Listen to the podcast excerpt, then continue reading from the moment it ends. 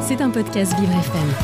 Bonjour à toutes et à tous. J'ai été sélectionné pour acheter des billets pour les JO de 2024 et j'ai réussi à avoir mes places, même s'il y a quelques détails à revoir. J'ai décidé de vous en parler aujourd'hui tout en mettant les accents au bon moment.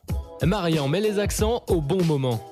Ça y est, je suis heureux. J'ai été sélectionné pour acheter avant tout le monde mes billets pour assister à trois épreuves des JO en 2024 à Paris. Alors oui, c'est bien beau de proposer ça, mais il y a euh, des petits couacs quand même. Sinon, ce serait pas drôle. Hein. Déjà, le fait qu'on ne puisse pas choisir toutes les épreuves qu'on a envie de voir. Il y en avait qui étaient déjà complètes d'ailleurs et donc impossibles à la vente, sans oublier le fameux algorithme des choix des épreuves. À Skip, on peut plus choisir telle ou telle épreuve en premier choix, mais en deuxième on peut pour plus ou moins cher, et bien évidemment la même chose pour le troisième choix. Alors bien sûr, ils mettent beaucoup de possibilités pour les sports les moins convoités pour que les stades ne soient pas vides à la caméra. Quel dommage quand même de faire ainsi. Et le pire c'est qu'on ne peut même pas assister à des remises de médailles pour la plupart. Pour ça, faut avoir été tiré au sort dans les premiers ou payer sa place au prix fort. Après, je vous avoue également que la billetterie était tout sauf accessible niveau prix en étant sélectionné dans les premiers, mais pas non plus dans tout le premier, hein, bien entendu, il faut le dire. Et avec une interface qui laisse à désirer parce que niveau bug, il y en a pas mal. Sans oublier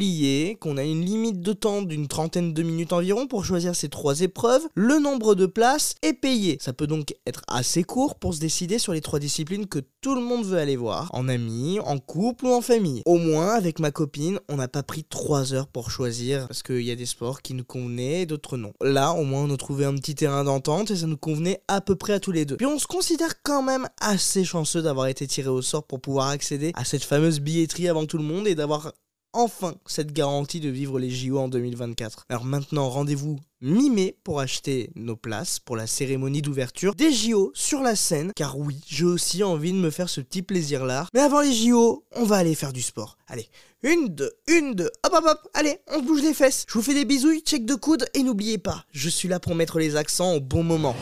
C'était un podcast Vivre FM. Si vous avez apprécié ce programme, n'hésitez pas à vous abonner.